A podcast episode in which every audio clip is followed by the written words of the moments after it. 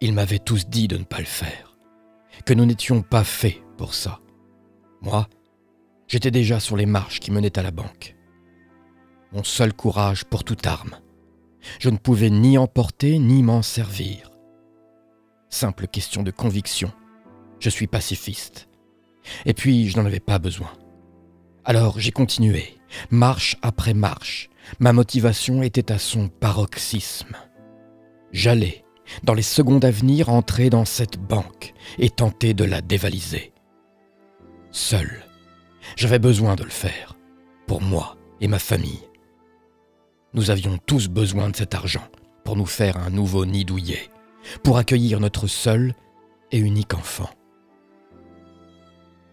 Nous en avions deux à l'époque. Mais malheureusement, nous en avons perdu un. Il est tombé d'un arbre où il était monté avec ma femme. Je voulais le meilleur pour nous trois à présent. Voilà. Je franchis la porte battante du sas et j'attends que quelqu'un sorte pour rentrer dans le hall. Je suis stressé. Cette porte est lourde, si lourde, et si je ne fais pas attention, elle peut m'être fatale. Enfin, quelqu'un sort il ouvre la porte en grand, ce qui me laisse assez de temps et d'espace pour pouvoir entrer. D'un pas décidé et sûr, je pénètre dans la grande, l'immense salle. De là où je suis, je peux apercevoir les guichets avec une employée derrière chacun d'eux. Je m'approche de plus en plus. Soudain, un agent de sécurité me voit. Il me regarde dans les yeux. Il me dévisage. Je crois qu'il ne comprend pas ce que je fais là. Je le vois dans ses yeux. Je vois l'incrédulité et la stupeur. Il pose une main sûre et professionnelle sur son arme. Moi, je continue d'avancer, pas après pas. Tout me paraît immense, démesuré, infranchissable. Je suis à mi-chemin du guichet le plus proche de moi. Je suis terrorisé, mais j'avance, toujours et encore, inexorablement vers mon destin. Soudain, on me repère. On essaye de me chasser à coups de pied qui à gauche que j'arrive à éviter d'un bond rapide de côté, qui à droite que je pars en sautant par-dessus le pied de la personne.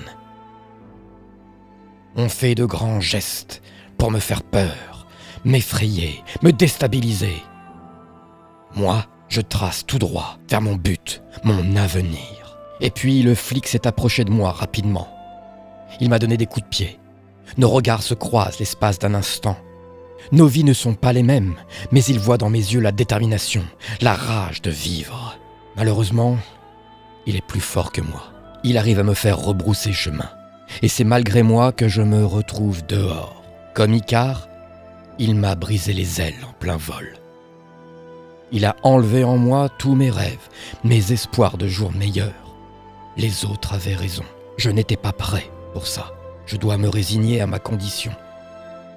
Je suis resté là comme un ahuri, les yeux ronds, sur les marches de la banque. Elle s'est approchée de moi. Je ne l'avais pas vue arriver.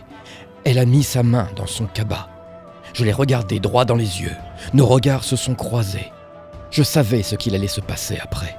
Après qu'elle ait retiré sa main du sac. Je savais que j'étais foutu, condamné à ma condition. Elle a sorti sa main du cabas et a jeté une pleine poignée de graines sur le sol devant moi. Et là, j'ai craqué. J'ai eu la seule réaction que je pouvais avoir à ce moment-là. Une réaction qui nous est propre. Une réaction séculaire. J'ai picoré. Je me suis résigné à redevenir ce que j'étais avant, ce que j'ai toujours été. Adieu les rêves de grandeur, adieu l'argent et la tranquillité. Ma femme et mon enfant et ceux à venir ne connaîtront pas la belle vie. Il ne me reste plus rien. Tout est gris, gris comme moi, comme le temps qu'il a fait ce jour-là. Je me retrouve sur les marges de cette banque, sans argent, mais avec une belle poignée de graines pour toute richesse. Tout ça pour me rappeler que je ne suis qu'un pigeon. Un simple, terne et pauvre pigeon. Un vulgaire volatile. Un pigeon qui a essayé de braquer une banque et que l'on n'a pas pris au sérieux et qui y a laissé des plumes. Un pigeon, quoi un pigeon.